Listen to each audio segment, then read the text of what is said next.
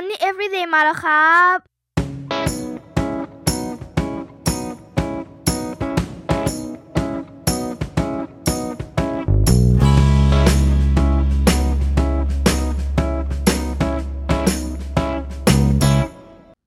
สวัสดีครับ ขอต้อนรับเข้าสู่รายการ Money Everyday นะครับ Money Everyday ในวันนี้เนี่ย ผมอยากจะชวนคุยเรื่องของหนังสือเล่มหนึ่งครับ เป็นหนังสือ การเงินที่ต้องบอกว่าขายดีมานานมากแล้วนะฮะ ทุกวันนี้ก็ยังขายดีอยู่ในอันดับของร้าน C1 เนี่ยก็ยังติดเป็นประจำทุกๆวัน นั่นก็คือหนังสือ Rich Dad Poor Dad หรือพ่อรวยสอนลูก Rich Dad Poor Dad หรือพ่อรวยสอนลูกเนี่ยมีการเขียนขึ้นมา 3 ครั้งนะครับ เล่าเรียบเรียงอย่างนี้นะฮะครั้งที่ 1 เขียนขึ้นมาในปี 1997 จากนั้นโรเบิร์ตคิโยซากิผู้เขียนก็ทำการ revise ในปี 2001หนึ่งครั้ง แล้วก็ครั้งล่าสุดนะฮะก็เป็นพ่อรวยสอนลูกฉบับครบรอบ 20 ปี ครั้งสุดท้ายที่ออกมาเป็นเวอร์ชัน20 ปีเนี่ยนะครับผมก็ได้คุยกับโรเบิร์ตผมก็ถามโรเบิร์ตเล่นๆว่า จะมีออก revision ใหม่อีกไหมนอกจากเล่มนี้แล้วเนี่ยนะก็โรเบิร์ตก็บอกว่าโอ้ยไม่มีละ น่าจะเป็นเวอร์ชันสุดท้ายนะครับยันเวอร์ชันที่กำลังขายกันอยู่ในร้านหนังสือทั่วไปตอนนี้เนี่ย เป็นพ่อรวยสอนลูกนะฮะฉบับฉลองครบรอบ 20 ปี ซึ่งคนเขียนก็ยืนยันว่าเป็นครั้งสุดท้าย ผมก็เลยถามว่าทำไมเป็นครั้งสุดท้าย โรเบิร์ตให้เหตุผล 2 ข้อนะครับ ข้อแรกโรเบิร์ตบอกว่า 20 ปีที่ผ่านมามันก็เป็นเครื่องยืนยันว่า 6 บทเรียนของพ่อรวยที่เขียนอยู่ในหนังสือพ่อรวยสอนลูกตั้งแต่ครั้งแรกเนี่ยมันยังใช้ได้ มันยังร่วมสมัย กาลเวลาเปลี่ยนไปก็ยังสามารถใช้หลักการตรงนี้มาประยุกต์ใช้กับการเงินส่วนบุคคลของคนทั้งโลกได้ ข้อที่2โรเบิร์ตก็บอกว่า you I อายุ 70 แล้วนะ จะให้ revise อีกก็คงไม่ไหวแล้วล่ะ น่าจะได้เป็นการ revise ครั้งสุดท้ายโอ้ต้องบอกเลยว่า ถือว่าเป็นหนังสือการเงินที่คลาสสิกแล้วก็อมตะมาก เพราะฉะนั้นวันนี้เนี่ยสิ่งที่ผมอยากจะมาคุยก็คือว่า อยากจะหยิบบทเรียน 6 บทเรียนของพ่อรวยเนี่ยกลับมาเล่าให้ฟังกันอีกครั้งหนึ่งแล้วเราลองดูซิว่าเราอ่านแล้วเราได้ไอเดียแบบนี้หรือเปล่า ผมเองในฐานะผู้แปลเนี่ยนะครับต้องบอกก่อนว่าเล่มพ่อรวยสอนลูก ฉบับครบรอบ 20 ปีเนี่ยผมไม่ได้แปลคนเดียวนะครับ ผมแปลร่วมกับน้องจอย ธนพรสิริอัครกรกุล ซึ่งปัจจุบันน้องจอยก็เป็น บกของสำนักพิมพ์ลิฟลิชของผมเองนี่แหละ การได้เป็นคนแปลเนี่ยก็มีข้อดีหลายประการนะครับ ประการหนึ่งก็คือการที่เราจะได้พูดคุยกับผู้เขียน แล้วก็สอบถามข้อความสำคัญสำคัญ ซึ่งผมเองเนี่ยตอนที่แปลก็ไม่อยากจะแปลออกมาเป็นแบบจากภาษาอังกฤษมาเป็นภาษาไทยแล้วก็จบ แต่ว่าในหลาย ๆ ข้อความมันก็มีความลึกซึ้งของมัน ซึ่งเราก็ได้พูดคุยนะครับ แล้วก็ได้สอบถาม แล้วก็ในภายหลังก็ได้เอามาปรับ ปรุงปรับเปลี่ยนเรื่องของการเงินตัวเองไปด้วย ก็ทำให้การเงินของตัวเองดีขึ้นด้วย ดังนั้นวันนี้เราจะมาคุยกันเรื่องนี้ครับ 6 บทเรียนของพ่อรวยจากหนังสือพ่อรวยสอนลูก ฉบับครบรอบ 20 ปี เอาละเรามาไล่เรียงกันทีละบทเรียนเลยแล้วกันนะครับ ถ้าใครได้อ่านหนังสือพ่อรวยสอนลูกเนี่ยผมเชื่อว่าบทเรียนที่หนึ่งน่าจะเป็นบทเรียนที่สะดุดมากนะครับ สะดุดความรู้สึกมาก นั่นก็คือบทเรียนที่ว่า คนรวยไม่ทำงานเพื่อเงิน แล้วก็เชื่อต่อว่า อ่านบทนี้เสร็จปุ๊บก็ตีความกันไปต่างๆ นานา จริงๆ แล้วหัวใจสำคัญของบทนี้เนี่ยคนรวยไม่ทำงานเพื่อเงินเนี่ยในมุมที่เป็นความหมายก็คือว่า คนรวยเขาสามารถควบคุมเงินเขาได้ คนรวยจะไม่ปล่อยให้เงินมาควบคุมชีวิต คนรวยจะไม่ปล่อยให้เงินมาควบคุมชีวิต เขาจะเป็นคนควบคุมเงินเอง แล้วเงินแบบไหนล่ะเงินอะไรล่ะที่มันจะมาควบคุมชีวิตเราคำตอบง่าย ๆ ก็คือหนี้ไงครับหนี้คนที่มีปัญหาทางการเงิน คนที่ยากนะครับที่จะไปสู่ความมั่งคั่งได้ ก็คือคนที่สร้างพันธนาการแห่งหนี้มาบีบบังคับตัวเอง เราสร้างภาระหนี้ต่างๆ ไม่ว่าจะเป็นหนี้ที่มีความจำเป็นนะแต่เราอาจจะยังไม่พร้อม รวมไปถึงหนี้บริโภคต่างๆ พอเรามีหนี้เยอะเนี่ย ชีวิตเราก็จะเริ่มทำงานเพื่อเงิน เราจำเป็นต้องตื่นเช้าไปทำงาน เราจำเป็นยังต้องอยู่ที่นี่อยู่ เราไปไหนไม่ได้ เพราะว่าที่นี่เนี่ยให้เงินแน่ ๆ ให้เงินชัวร์ๆปลายเดือนได้เงินแน่เพราะฉะนั้นอันนี้คือหัวใจสำคัญข้อที่หนึ่งเลย คนที่จะประสบความสำเร็จทางด้านการเงินเนี่ยต้องไม่ติดกับพันธนาการแห่งหนี้ไม่ได้บอกว่าเป็นหนี้ไม่ได้นะครับ เวลาอ่านหนังสือเราไม่ต้องไปตีความเผื่ออะไรขนาดนั้น ความหมายก็คือว่าอ้าวถ้าเราจะมีสินเชื่ออะไรบางอย่าง ซึ่งเราใช้แล้วเราก็ผ่อนไหว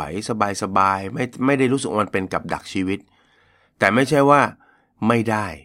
ไม่ได้เงินเดือนไม่ได้ overtime ลดไม่ได้คอมมิชชั่นหายฉันตายแน่ เป็นเพราะว่าฉันสร้างภาระไว้มากเกินไปอะไรแบบเนี้ยไอ้อย่างเนี้ยเขาเรียกว่าทำงานเพื่อเงิน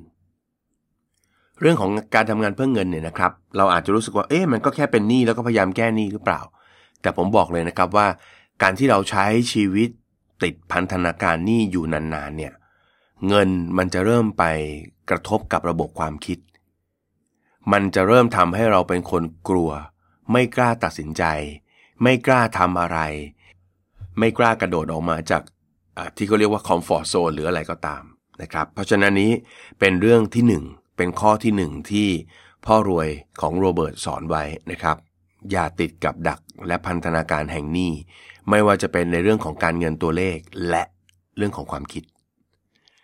ข้อที่2นะครับบทเรียนที่ 2 ก็คือทำไมต้องมีความรู้ทางการเงิน พอฟังชื่อปุ๊บเอ๊ะมันเป็นบทเรียนตรงไหน จริง ๆ แล้วหัวใจของบทนี้เนี่ยนะครับความรู้ทางการเงิน ซึ่งหนังสือพ่อรวยสอนลูกพยายาม ชี้พยายามแจกแจงให้ชัดเจนที่สุดก็คือ ความสามารถในการแยกได้ ว่าอะไรเป็นทรัพย์สิน อะไรเป็นหนี้สิน คนที่อ่านหนังสือพ่อรวยสอนลูกก็จะจำกันแม่นแล้วก็ท่องกันแม่นเลยนะฮะว่าทรัพย์สินคือสิ่งที่ทำให้เงินไหลเข้ากระเป๋าหนี้สินคือสิ่งที่ทำให้เงินไหลออกจากกระเป๋า ผมเชื่อว่าโอ้โหอันนี้ท่องกันได้หมดเลย หัวใจสำคัญมันอยู่ตรงนี้เลยนะครับ หนังสือของโรเบิร์ตคิโยซากิเนี่ยดังขึ้นมา เพราะว่าเขาไปพูดคำคำหนึ่ง ซึ่งมันไปสะเทือน วงการการเงินก็คือคำพูดที่ว่าบ้านเป็นหนี้สิน บ้านเป็นหนี้สิน อันเนี้ยแรงมาก ทุกคนก็เลยบอกบ้านเป็นหนี้สินตรงไหนว่าบ้านมันต้องเป็นทรัพย์สินสิ จริง ๆ แล้วเนี่ยมันเป็นประโยคที่มันมีความเขาเรียกว่ามีความเคลือบนิดนึงเคลือบนิดนึงก็คือว่า ถ้าเราซื้อบ้านเอาจริง ๆ นะ ตัวบ้านเนี่ยมันเป็นทรัพย์สินแล้วครับ แต่ว่าบ้านที่คุณไม่ได้ซื้อด้วยเงินสดเนี่ยมันมีเรื่องของสินเชื่ออยู่ เพราะฉะนั้นถ้าเกิดว่าใครทำงบแสดงสถานะทางการเงิน หรือรายการทรัพย์สินหนี้สินเป็นเนี่ย เวลาคุณซื้อบ้านด้วยเงินกู้เนี่ยด้านซ้ายช่องทรัพย์สินเนี่ยคุณใส่ตัวบ้านลงไป แต่ด้านขวาคุณต้องใส่สินเชื่อบ้านลงไป บางทีบ้านคุณ 2 ล้าน แต่สินเชื่อบ้านคุณล้านเก้าอย่างเงี้ยใช่ไหมฮะเพราะฉะนั้นพอพูดรวบกันไปเนี่ยก็เหมือนกับบ้านเป็นตัวสร้างหนี้บ้านเป็นตัวสร้างหนี้จริง ๆ แล้วมันก็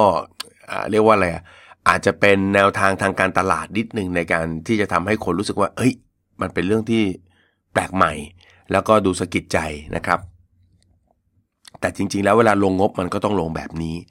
ตัวบ้านลงทรัพย์สิน ตัวสินเชื่อลงหนี้สิน แต่สิ่งที่โรเบิร์ตอยากจะบอกก็คือว่าหลาย ๆ ครั้งคนเราเนี่ยสร้างหนี้สินโดยไม่พร้อมไงฮะสร้างหนี้สินโดยไม่พร้อม แล้วไอเดียหนึ่งที่เขานำเสนอก็บอกว่าทำไมคนเราไม่พยายามสร้างทรัพย์สินก่อน แล้วให้ทรัพย์สินเนี่ยมาซื้อมาจ่ายหนี้สินให้กับเรานะครับ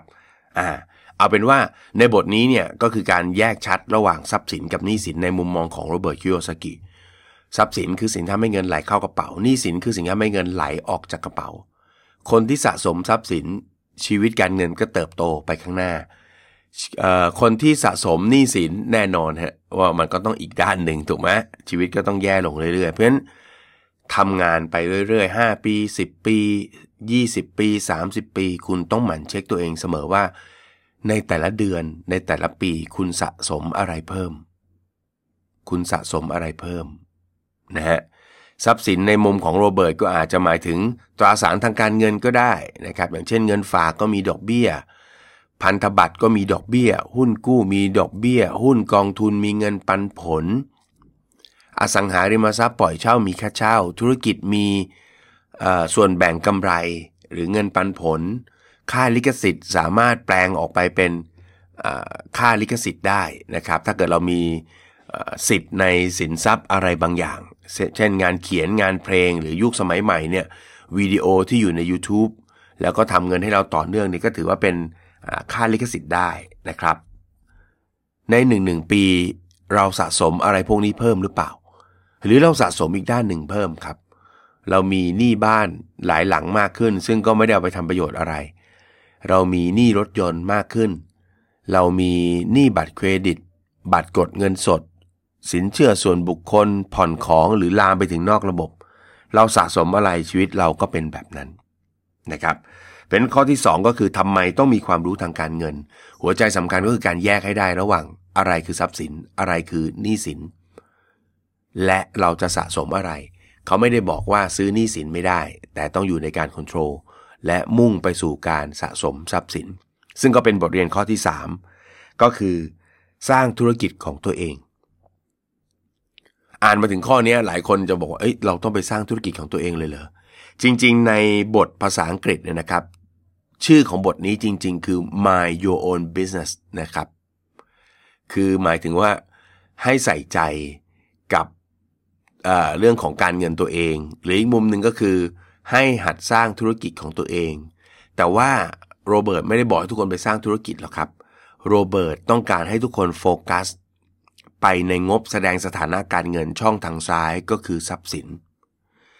ถ้าฟังดูเนี่ยนะครับหนึ่งสองสามมันไล่เรียงกันเลยเห็นไหมชีวิตเราพยายามเบาๆเรื่องหนี้อย่าให้หนี้เป็นพันธนาการ 2. มีความรู้ให้ชัดว่าอะไรคือทรัพย์สินอะไรคือหนี้สิน 3. โฟกัสในการสะสมทรัพย์สิน ชื่อบทมันเป็นอย่างนั้นนะฮะสร้างธุรกิจของตัวเอง แต่จริง ๆ แล้วคำว่าธุรกิจมันมาอาจจะหมายถึง คุณมีการลงทุนผ่านหุ้น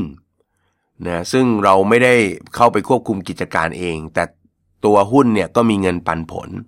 หุ้นก็จะเป็นทรัพย์สิน เพราะหุ้นสร้างกระแสเงินสดในรูปเงินปันผล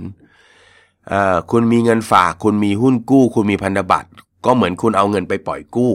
ก็เป็นธุรกิจแบบหนึ่ง คุณก็ได้ดอกเบี้ยมาเป็นกระแสเงินสด เงินฝาก หุ้นกู้พันธบัตรก็เป็นทรัพย์สิน คุณมีบ้านถ้าคุณซื้อเป็นบ้านพักตากอากาศของคุณเอง คุณต้องมีค่าใช้จ่ายเพิ่มเติมกับมัน มันก็ไม่ใช่ทรัพย์สิน แต่ถ้าคุณปล่อยเช่า คุณก็จะได้ค่าเช่าเป็นทรัพย์สิน คุณมีธุรกิจที่ทำกำไร คุณรู้จักตัดแบ่งกำไรมาให้ตัวเอง ในรูปเงินเดือนบางส่วน แล้วก็เป็นเงินปันผล ก็เป็นทรัพย์สิน คุณมีค่าลิขสิทธิ์ก็ก็อย่างที่ผมว่าไป เพราะฉะนั้นในข้อที่3เนี่ยเขาบอกว่าให้หมั่นดูช่องทางซ้ายไว้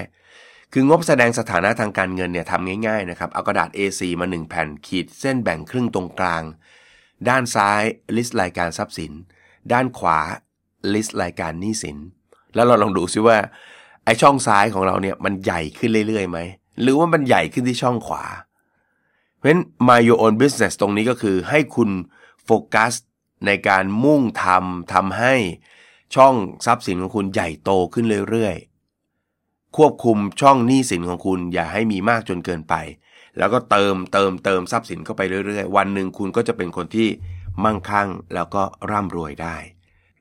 บทเรียนที่4นะครับก็คือเรื่องของความรู้ภาษีและประโยชน์ของนิติบุคคล ข้อนี้เนี่ยโรเบิร์ตเหมือนกับจะชี้ช่องภาษีนิดนึงนะครับ แล้วก็ให้ดูรูปแบบเปรียบเทียบว่า คนทำงานประจำน่าสงสารเนาะหารายได้มาได้ ก็ต้องเสียภาษีก่อน แล้วค่อยเอาเงินที่เหลือไปใช้จ่าย ในขณะที่เจ้าของธุรกิจซึ่งจดทะเบียนในรูปของบริษัท รายได้เนี่ยหักค่าใช้จ่ายก่อน มีรายจ่ายอะไรก็เอาไปหักหักหักหักหักเหลือเท่าไหร่ค่อยเสียภาษี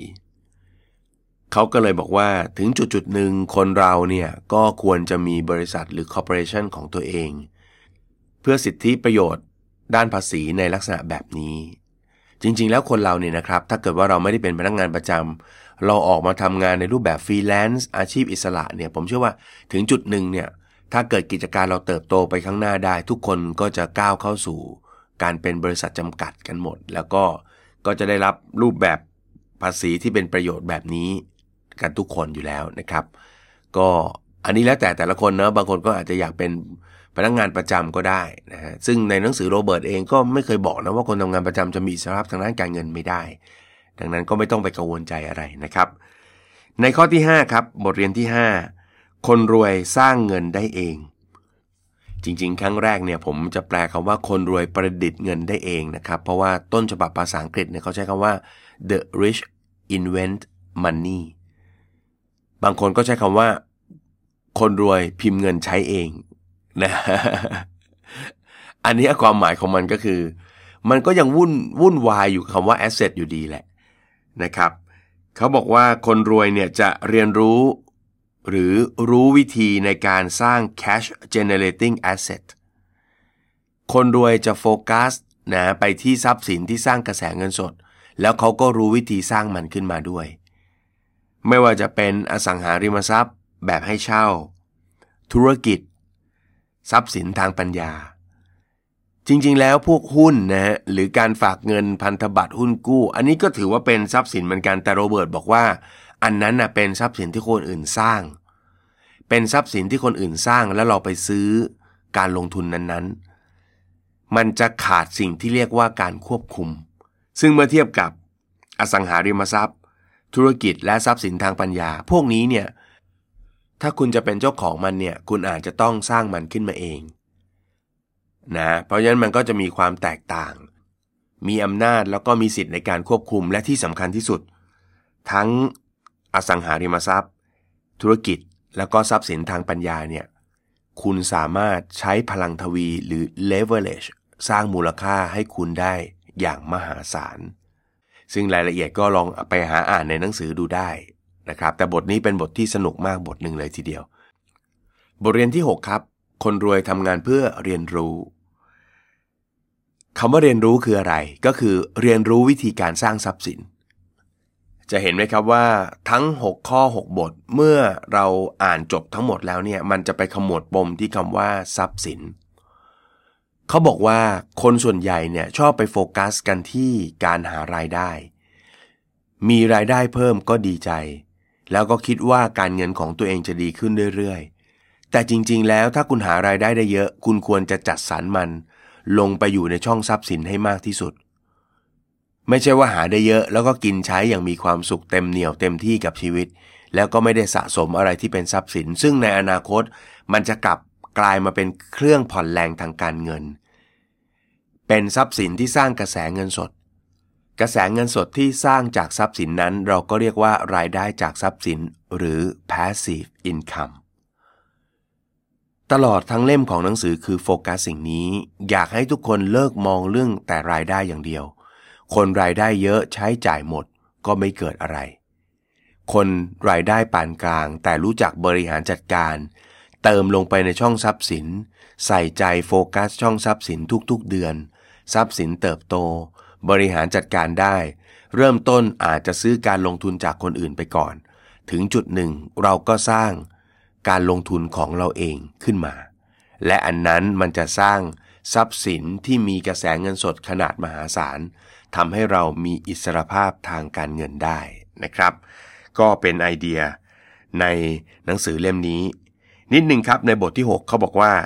สิ่งที่คุณต้องเรียนรู้เพื่อที่คุณจะสร้างทรัพย์สินได้มีอยู่ 4 ข้อด้วยกัน หนึ่งก็คือความรู้ทางด้านบัญชี โดยเฉพาะการอ่านตัวเลขของพวกงบการเงินต่างๆ คุณอาจจะทำงบไม่เป็น แต่คุณจะต้องอ่านให้เป็น 2. ความรู้ด้านการลงทุน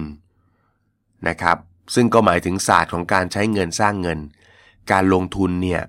มันมีเรื่องของการกำหนดเป้าหมาย มีเรื่องของการรู้จักความเสี่ยงของตัวเอง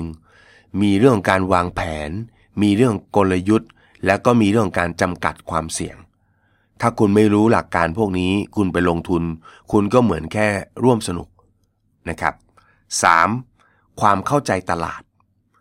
คุณจะทำมาค้าขายสร้างธุรกิจอะไร คุณไม่เข้าใจลูกค้าคุณ อันนี้เป็นสิ่งที่พังมาก มีคนจำนวนไม่น้อยที่มาทำธุรกิจแล้วเจ๊ง เพราะเวลาทำธุรกิจคิดถึงแต่ตัวเอง เป็นสิ่งที่ตัวเองชอบ ตัวเองบอกว่าใช่ แต่มันไม่ใช่สิ่งที่ลูกค้าชอบ และไม่ได้ใช่สำหรับลูกค้าเซนส์ตรงนี้เป็นเซนส์ที่ต้องพัฒนาแล้วก็เรียนรู้นะครับ ข้อที่ 4 ก็คือความรู้เรื่องกฎหมายและกฎระเบียบต่างๆ คุณจะสร้างทรัพย์สินอะไรขึ้นมาตัวหนึ่ง มันมีกฎหมายกฎระเบียบกฎเกณฑ์อะไรเกี่ยวข้อง คุณต้องเรียนรู้ ทั้งหมดไม่ได้บอกว่าคุณต้องเก่งมาตั้งแต่เกิด แต่คุณจะต้องเรียนรู้เมื่อคุณจะขยบไปสร้างทรัพย์สินใด ๆ ก็ตามขึ้นมา เชื่อว่าหลายคนอ่านหนังสือเล่มนี้เนี่ยก็น่าจะชอบนะฮะแล้วก็อินอยู่กับคำคำหนึ่งก็คือคำว่าอิสรภาพทางการเงิน ซึ่งโรเบิร์ตก็บอกไว้ว่ามันคือความสามารถในการสร้างรายได้ หรือสร้างกระแสเงินสดจากทรัพย์สินนะครับไม่ใช่จากงาน สร้างกระแสเงินสดจากทรัพย์สิน ให้สามารถเพียงพอจ่ายรายจ่ายเราในแต่ละเดือนได้ เราก็จะจัดอยู่ในกลุ่มที่มีอิสรภาพทางการเงินได้ แต่ก่อนที่จะไปถึงอิสรภาพทางด้านการเงินเนี่ยผมคิดว่า 6 บทเรียนของพ่อรวยในหนังสือเนี่ยมีความลึกซึ้งมากกว่าที่ผมสรุปไปเมื่อกี้นะ เมื่อกี้ผมให้เขาเรียกว่าอะไร เหมือนกับคำเฉลยเล็กๆจากการที่ได้พูดคุยกับโรเบิร์ตนะฮะเอามาเล่าให้พวกเราฟัง ที่เหลือเราอาจจะต้องไปอ่านไปแกะ แล้วก็ไปสรุปในมุมที่คุณจะเอาไปใช้ประโยชน์ในแบบของคุณได้เองด้วย นะครับ อันนั้นน่าจะเป็นสิ่งที่ดีที่สุดสำหรับการอ่านหนังสือสำหรับท่านที่สนใจในรายละเอียดเพิ่มเติมนะครับ ท่านก็ยังสามารถหาซื้ออ่านได้ครับ ตอนนี้หนังสือก็ยังมีวางอยู่ทั่วไป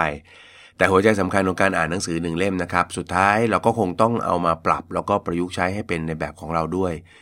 ผมเองเป็นคนแปลและเรียบเรียงก็จริง แต่ในบางมุมผมก็มีมุมที่อาจจะคิดไม่ตรงกับโรเบิร์ตนะครับ ยกตัวอย่างเช่น มุมความคิดในเรื่องของ คนตะวันตกกับคนตะวันออกอย่างพวกเรา อ่านหนังสือพ่อรวยสอนลูกเนี่ยมีบางคนเหมือนกันที่รู้สึกว่าหลาย ๆ พาร์ทเนี่ยมันเป็นเรื่องของทุนนิยมเหลือเกินนะครับ จริง ๆ ทุนนิยมไม่ใช่เรื่องเสียหายนะครับ ทุนนิยมเป็นโอกาสเสียด้วยซ้ำแต่ว่าในบางมุมเนี่ยผมอ่านแล้วผมก็มีความรู้สึกว่าเออบางเรื่องถ้าเราลงมือทำอะไรเหมือนเขาเนี่ยเราก็อาจจะไม่ได้คิดแต่เรื่องเงินอย่างเดียว เราก็อาจจะคิดในมุมอื่น ๆ ด้วย เรื่องของการสร้างประโยชน์เรื่องของการ รุ่มอร่วยกันเนี่ยนะครับซึ่งมันก็อาจจะมีความแตกต่างระหว่างเรากับเขาบ้าง ซึ่งตรงนี้ก็ไม่มีใครผิดนะเพราะฉะนั้นหัวใจสำคัญผมถึงบอกว่า อ่าน วิเคราะห์แล้วก็เลือกหยิบมุมที่คิดว่าเป็นประโยชน์มาใช้กับตัวเองแล้วกัน ทั้งหมดนี้ก็คือบทสรุป หนังสือพ่อรวยสอนลูกหรือ Rich Dad Poor Dad โดยโรเบิร์ตคิโยซากิ ฉบับครบรอบ 20 ปี อย่างที่โรเบิร์ตบอกครับว่า 20 ปีผ่านไป เรื่องราวการเงินส่วนบุคคลยังไม่มีอะไรเปลี่ยนเลย ทุกอย่างยังคงเหมือนเดิม แล้วก็ยังใช้ได้ เอาไปปรับใช้สร้างประโยชน์ให้กับตัวเองได้เป็นอย่างดี ผมเองในฐานะผู้เรียบเรียงทั้ง 2 เวอร์ชันก็เห็นด้วยเช่นกัน ว่าเนื้อหาในเล่มนี้ยังร่วมสมัย และสามารถนำไปใช้ประโยชน์ได้อย่างแน่นอนครับ ฝากติดตาม Money Everyday กันเป็นประจำนะครับ และถ้ามีโอกาสผมจะหยิบหนังสือเล่มอื่น ๆ ที่ผมอ่านแล้วก็ชอบเนี่ยมาพูดคุยกันในรายการของเราสำหรับวันนี้ขอบคุณมาก ๆ นะครับสำหรับการติดตามและพบกันใหม่วันพรุ่งนี้ สวัสดีครับ